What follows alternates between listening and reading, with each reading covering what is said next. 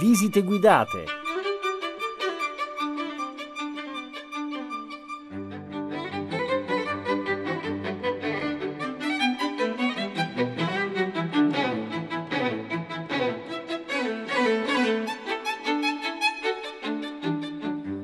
Sono Gabriella Belli, dirigo la Fondazione dei Musei Civici Veneziani, sono uno storico dell'arte e un museografo e proprio nel campo della museografia, nel corso del duemiladiciannove, ho avuto la grande occasione di poter collaborare alla creazione di una casa museo a Verona, una casa museo fortissimamente voluta da un imprenditore veronese, Luigi Carlone. Quello che vi voglio dunque oggi raccontare è, diciamo pure, una storia d'amore che è nata nella città dell'amore per eccellenza, Verona, ed è un amore che nasce circa cinquanta anni fa dall'incontro tra questo giovane imprenditore, Luigi Carlone, all'inizio di una straordinaria carriera professionale che porterà poi la sua impresa ad operare in tutto il mondo, e l'arte moderna e contemporanea. Una passione, una folgorazione che dura ancora oggi e che appunto ha dato vita alla Casa Museo, un luogo pieno di energia e di bellezza che cercherò di raccontarvi per condividere con voi quella sua straordinaria passione. Comincerò parlandovi del palazzo che ospita la Casa Museo, che è uno dei più bei palazzi di Verona, una magnifica facciata barocca che chiude su un lato Piazza delle Erbe, che sapete è uno dei luoghi più vivaci della città scaligera.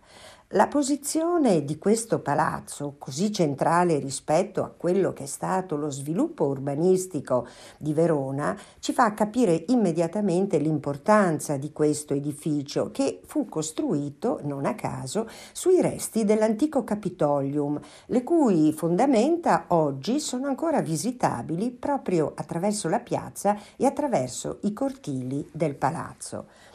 Questo edificio che oggi ammiriamo e che tutti possono vedere passando dalla piazza è frutto davvero di un imponente lavoro di ampliamento eseguito nel corso del Seicento da una famiglia di banchieri, Marcantonio e Rolandino Maffei. Ancora oggi il palazzo, non a caso, porta il nome Maffei. Questa famiglia aveva sviluppato la propria attività di cambio nell'area di Piazza delle Erbe. E per il decoro, per illustrare la famiglia e per rendere onore anche alla propria attività, decidono di intraprendere un grandissimo lavoro di restauro e di ampliamento. Il lavoro durerà molto tempo, durerà quarantadue anni, dal milleseicentoventisei al milleseicentossessantotto. È Rolandino, il nipote di Marcantonio, ad occuparsene in particolare e eh, probabilmente un architetto romano, ma l'architetto è ancora anonimo, forse chiamato ancora da Marcantonio e poi seguito da Rolandino, propone un disegno e un'architettura completamente rinnovata. La prima cosa che si osserva è questo avanzamento della facciata verso la piazza e soprattutto la bellezza di questa facciata che alterna motivi architettonici tardo-rinascimentali a bizzarrie barocche. E molta attenzione viene dedicata sia dall'architetto che evidentemente dal committente alla decorazione, che è ricchissima di statue, bassorilievi, capitelli, lesene. E una cosa importante da ricordare sono soprattutto, e da osservare, le meravigliose statue appoggiate su mensole sulla sommità dell'edificio che raffigurano Ercole, Giove, Venere, Mercurio, insomma statue che si rifanno al mondo antico ma che in questa loro particolare collocazione fanno assumere all'edificio quasi una dimensione metafisica. Osservando il palazzo si comprende benissimo l'importanza della famiglia Maffei, che è magnificamente davvero rappresentata dall'imponenza austera ed elegantissima del disegno architettonico, ma anche dalla parte che riguarda la revisione completa dell'assetto degli interni, dove l'architetto aveva realizzato una scala arditissima, una scala che ancora oggi è frequentabile e utilizzabile, una scala elicoidale che dalle cantine giunge fino al tetto, coronata da una grande lanterna e anche qui da statue, una vera sfida alle leggi di gravità. Ecco, attraverso questa scala noi adesso saliamo ed entriamo al primo piano nobile, dove ci attende un ampio ingresso, l'ingresso della Casa Museo, un ingresso rettangolare, affrescato con motivi decorativi, che però prende luce da una magnifica opera di un artista fiorentino, Maurizio Nannucci, che di recente ha compiuto la bella età di ottanta anni, che lavora con le scritte al neon, con il linguaggio, con la parola. Cosa dice questa scritta? Dice nuove visioni per altri orizzonti e, specularmente, nuovi orizzonti per altre visioni. Beh, è davvero interessante che Nannucci abbia saputo, dopo aver visitato il palazzo e il nuovo assetto museografico, interpretare così bene quello che il visitatore vedrà percorrendo le sale. E cosa vedrai? Cosa spiega al visitatore questa scritta? Spiega una cosa molto semplice, ovvero possiamo tradurre che parliamo di una nuova visione, eh, un modo diverso di leggere la storia dell'arte che ci porterà a scoprire nuovi orizzonti, ovvero ci porterà verso nuove conoscenze, ma anche verso nuove interpretazioni della storia dell'arte. Ecco, vediamo, addentrandoci nelle sale, se questa frase, questa sentenza dice davvero il vero e se noi museografi abbiamo colto davvero una novità e un pensiero inedito nell'organizzazione delle sale espositive.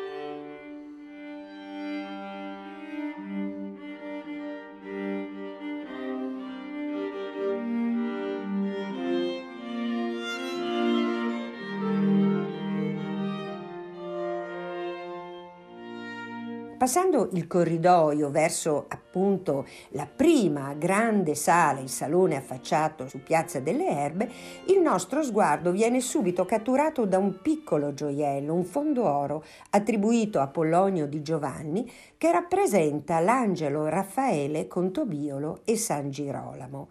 Beh, devo dire che questo piccolo quadretto, oltre per la sua qualità intrinseca, è stato messo qui proprio perché vuole essere un dipinto benaugurante per il visitatore. Conosciamo la storia e sappiamo infatti che il viaggio di Tobiolo sotto la protezione dell'angelo Raffaele non è un semplice viaggio alla ricerca di un denaro che era stato prestato, ma è un viaggio verso la conoscenza di se stesso e degli altri, un viaggio verso l'amore e la bellezza. Dunque, noi, proseguendo il nostro itinerario, dobbiamo tenere a mente questo invito ed essere confortati da questa antica storia che davvero, penso, accompagnerà, quando voi potrete vedere e visitare il palazzo, accompagnerà il pubblico dentro la bellezza dell'arte.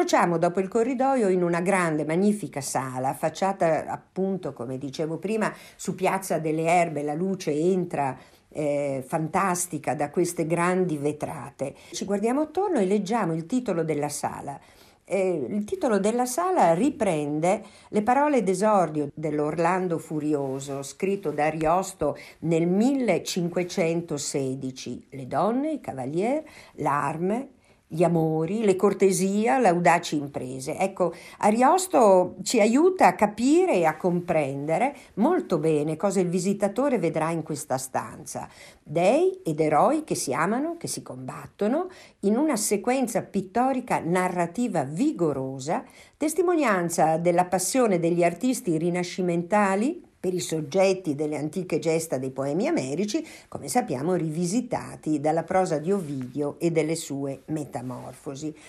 Ammiriamo allora l'energia di Ercole nella bellissima tela di Zelotti, o l'audacia di Paride che rapisce Elena nello stupendo quadro di Zenone Veronese. Al centro della sala attira la nostra attenzione una vetrina con dei veri e propri gioielli di manifatture italiane, ma anche francesi, del periodo tardo gotico. Sono reliquiari, placchette, placchette a sbalzo, altaroli da viaggio, cofanetti nunziali che ci raccontano una vita forse diversa da quella dei dipinti esposti, ma nello stesso tempo arricchiscono la nostra conoscenza di un'epoca passata. La mia curiosità però è attirata dalle opere esposte in un saloncino qui accanto eh, che porta una scritta che mi dice essere la stanza delle Mirabilia. È una piccola stanza a pianta quadrata, affacciata anch'essa su Piazza delle Erbe, dove un nucleo di preziosi fondo oro del tre e quattrocento dialogano con pregevoli fogli miniati e delle antiche pietre d'epoca medioevale, ma la sorpresa più grande di questa stanza è la presenza, tra una crocefissione del secondo maestro di San Zeno e una di Lippo d'Andrea, di un magnifico quadro di Lucio Fontana, un taglio rosso del millenovecentosessantaquattro. Ecco avverarsi ciò che la frase di Nannucci ci suggeriva: cambiando il nostro modo di vedere possiamo scoprire inediti orizzonti. Qui infatti la museografia fa un salto di ben cinque secoli e ci mostra l'universalità del linguaggio dell'arte che, pur cambiando nel corso del tempo i suoi modi, il suo stile, le regole, alla fine continua sempre a parlarci di valori spirituali ed esistenziali. La ricerca di Fontana, che con i suoi tagli esplora l'oltre la tela, la terza dimensione spaziale, si confronta qui con quell'oltre mistico della crocefissione e della resurrezione di Cristo e ci dice che il simbolismo del colore rosso, sangue ed energia vitale, permane invariato nei secoli. Identiche riflessioni siamo portati a fare guardando le opere esposte nel saloncino al lato opposto del salone, dove la Madonna con il bambino è la protagonista. Sappiamo che l'iconografia giunge in Occidente dall'arte bizantina e sappiamo anche che la sua rappresentazione passa da una posa ieratica rigidamente frontale, che era caratteristica dei primi secoli dopo Cristo, ad uno status di sempre maggiore intimità nel corso dei secoli successivi. Nella sala un nucleo di opere dipinte da alcuni straordinari artisti del Quattrocento come Antonio Badile, Liberale da Verona, Fra Girolamo Bonsignori, per ricordarne solo alcuni, dialogano con una monumentale scultura di Arturo Martini. Questa scultura ci fa capire come, a cinque secoli di distanza, il valore che il soggetto mariano aveva conservato nei secoli è rimasto praticamente inalterato e Martini ci dà un'interpretazione straordinaria, potente, di questa magnifica figura della storia spirituale dell'Occidente in una straordinaria sintesi arcaica di valori plastici.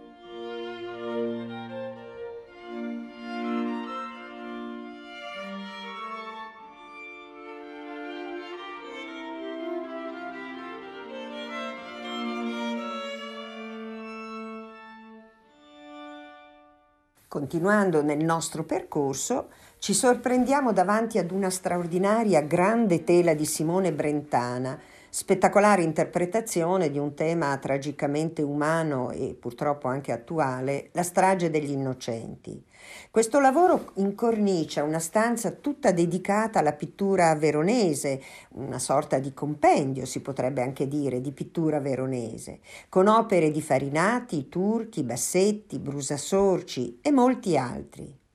Ma la cosa più interessante della sala sono forse i molti dipinti su lavagna o pietra di paragone, che sono davvero una rarità, e una rarità è vederne così tanti e così belli insieme. Questa tecnica, diffusa nel primo Seicento, soprattutto in area veronese bresciana, grazie alla vicinanza con le cave della Val Brembana e del Monte Baldo, permetteva agli artisti di ottenere degli effetti luministici e cromatici straordinari, che bene si adattavano evidentemente in quel periodo in cui il diffondersi dello spirito cupo e drammatico della lezione di Caravaggio necessitava di tecniche altrettanto drammatiche e cupe. Dopo queste prime sale il dialogo tra antico e contemporaneo si fa sempre, diciamo così, più ardito, più esplicito. E così, per esempio, nella sala intitolata L'ira funesta, dedicata al tema della guerra,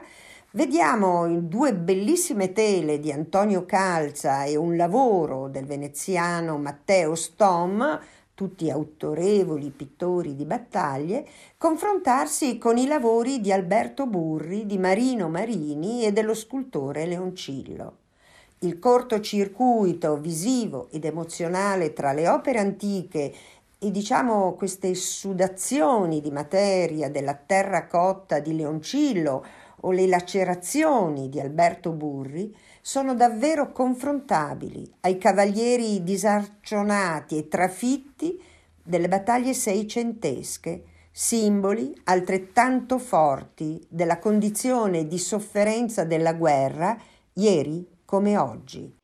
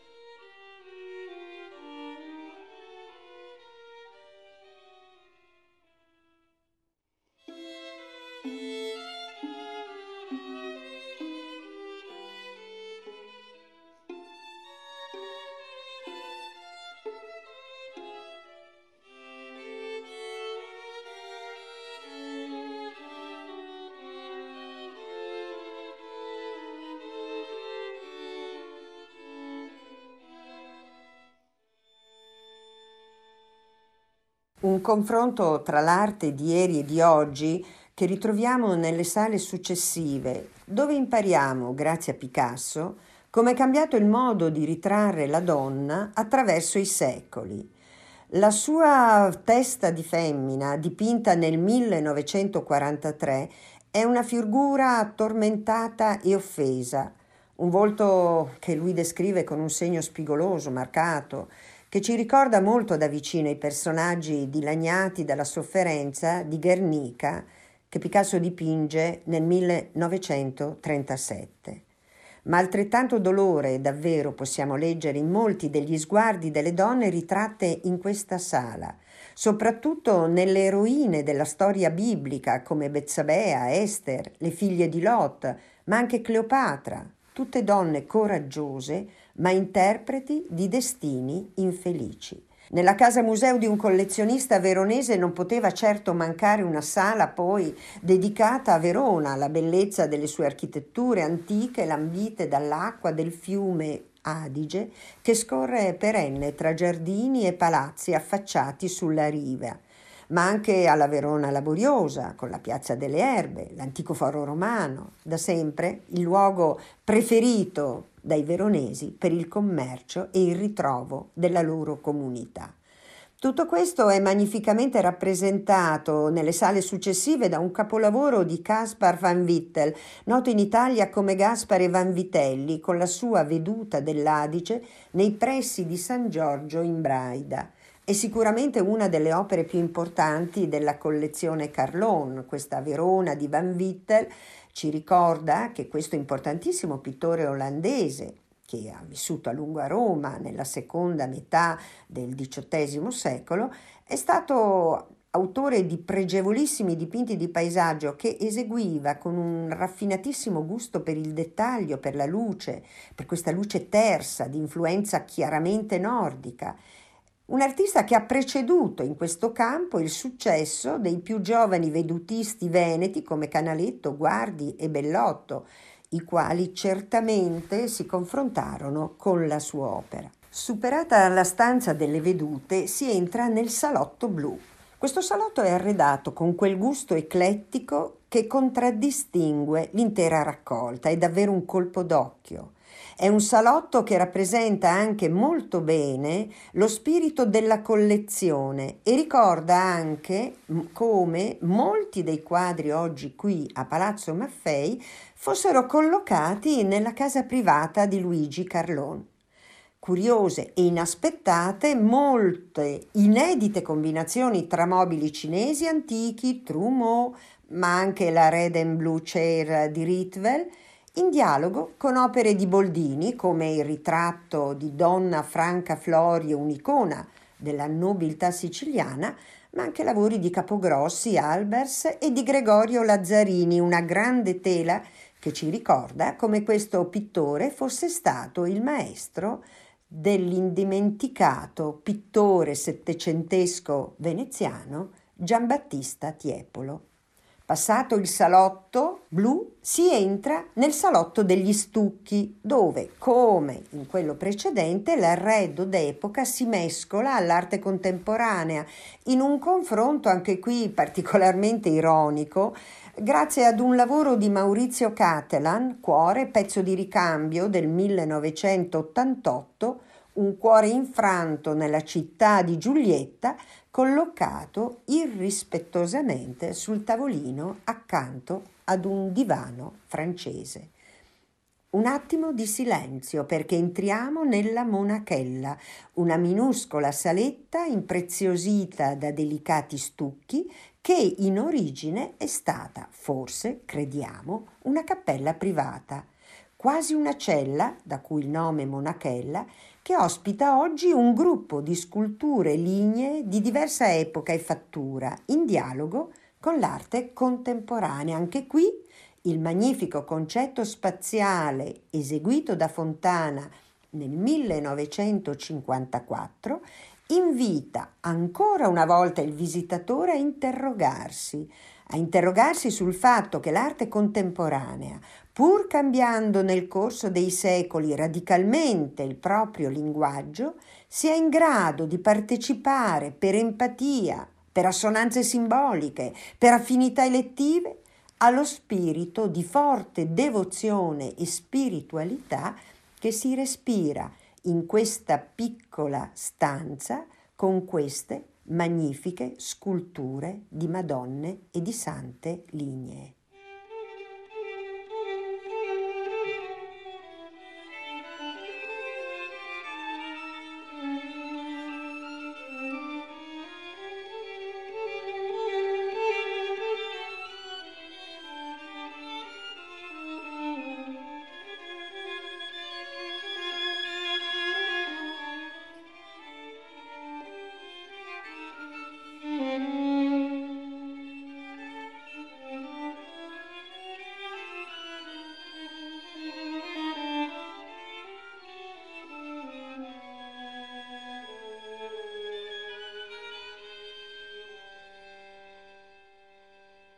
Usciti dall'enfilada di sale dedicate alla collezione d'arte antica, il passaggio alla contemporaneità del ventesimo secolo è annunciato da un quadro di Mario Schifano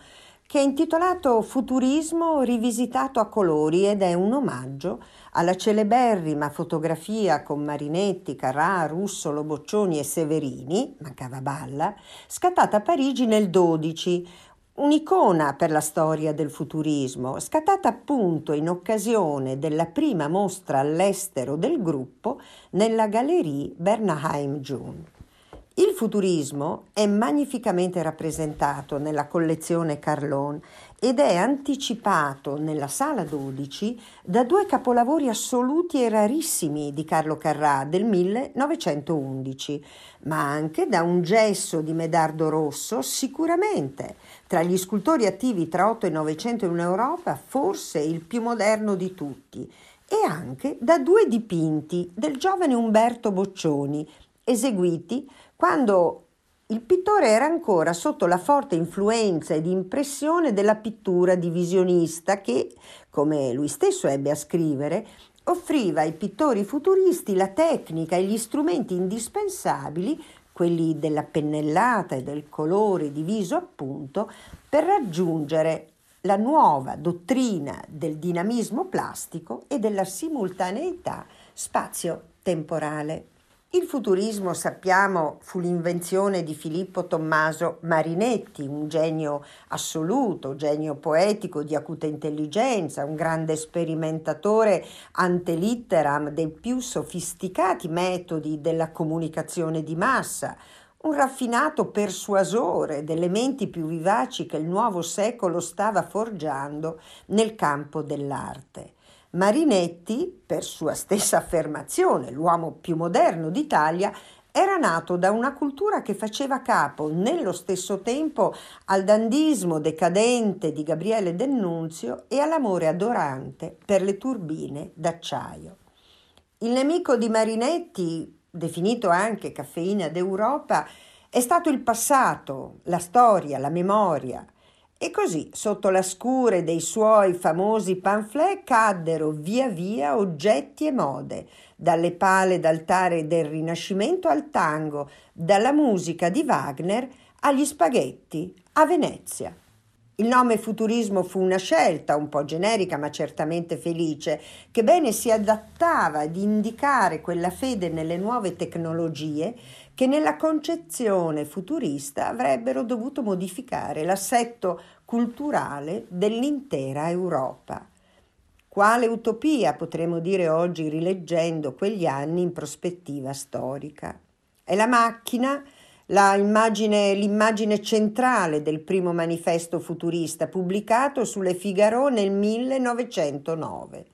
Tra i futuristi della prima ora, quelli che si unirono a Marinetti già a partire dal millenovecentodieci, possiamo ammirare tra gli altri ben cinque capolavori di Giacomo Balla, a partire dalla sua prima compenetrazione iridescente del millenovecentododici, e due superbi dipinti di Severini, tra cui il ritratto di Jeanne dans l'Atelier del millenovecentoquindici, un dipinto realizzato a Parigi a stretto contatto con quanto il cubismo sintetico di Picasso aveva insegnato, e proprio con un capolavoro di Picasso si apre la sala successiva. È il ritratto di Françoise Gillot del millenovecentocinquantatré, sua moglie all'epoca, un'opera intensa e piena di pathos che dialoga con altre figure femminili, come la testa di pescatrice di Braque e una Marilyn di Andy Warhol, il maestro della pop art americana. La Casa Museo dunque non ha ancora finito di stupirci, perché dopo l'ondata futurista adesso stiamo per attraversare un altro pezzo della storia dell'arte del Novecento, abitata dai massimi protagonisti internazionali che dialogano con i grandi maestri italiani. Abbiamo già ricordato Picasso, ma qui dobbiamo aggiungere anche Kandinsky, Max Ernst, Miro e Magritte. La stanza si intitola La vita segreta delle cose e ci racconta e ci parla di metafisica, surrealismo e realismo magico. Dopo l'ubriacatura delle avanguardie, cubismo, futurismo, ma ricordiamoci sempre la devastazione della prima guerra mondiale, il ritorno all'ordine è quasi un dovere per la pittura europea, che ricomincia là dove le avanguardie avevano rotto con il passato. Per alcuni, come Casorati, Morandi, Carrà, si deve ricominciare dalla pittura dei padri, dei maestri primitivi italiani, la fonte della pittura occidentale. Parliamo di Giotto, Piero della Francesca e Paolo Uccello. Una lezione che permette di dipingere l'essenza intangibile della malinconia, della solitudine e della vita silenziosa delle cose. Per altri, come De Chirico, Savigno, Magritte, Max Ernst, si deve invece esplorare l'alterità del sogno e l'automatismo della vita inconscia, l'impossibile reso possibile nella straordinarietà della pittura. Tra le case, i paesaggi, le piazze desolate e deserte, le tazze, le brocche dipinte in questa sala, cui fa eco una disadorna natura morta seicentesca dipinta forse da Fede Galizia, un nuovo cortocircuito ci invita a riflettere ancora una volta sulle categorie della storia dell'arte. È la provocazione che ci viene da Duchamp e dalla sua boîte in valise, collocata al centro della sala. Duchamp, il volto dionisiaco dell'arte del Novecento, uomo della disobbedienza alle regole, fautore e interprete della più dissacrante rivoluzione concettuale che l'arte abbia mai visto.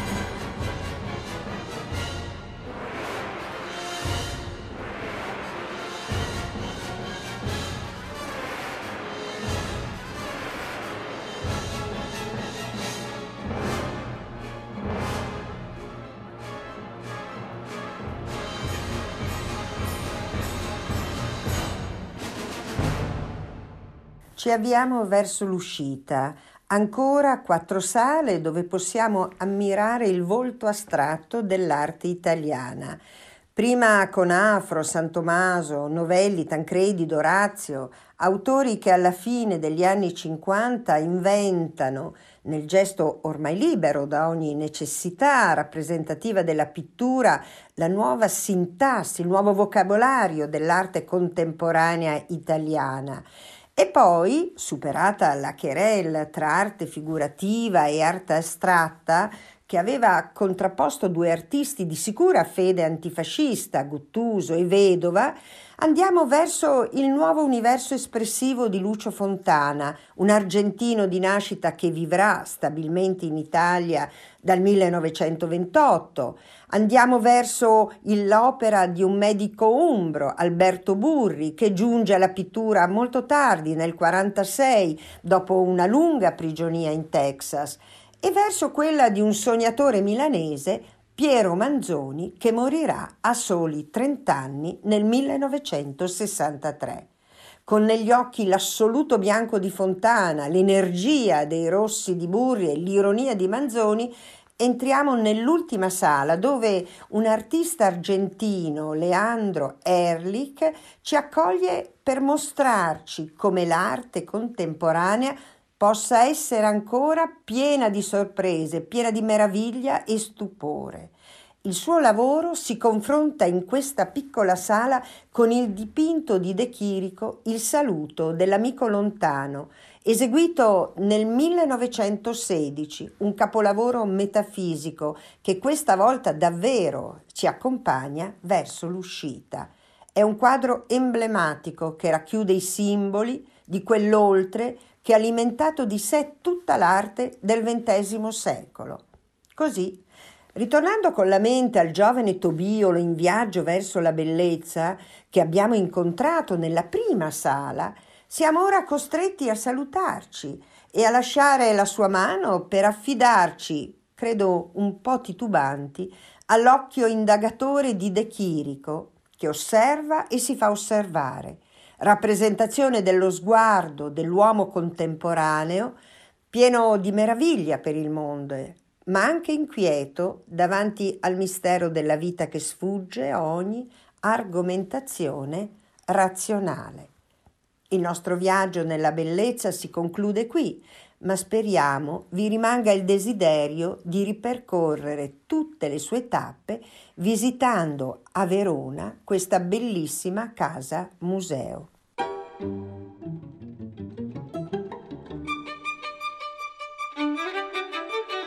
Avete ascoltato Visite guidate, riascoltabili su radio tre punto rai punto it e su RaiPlay Radio.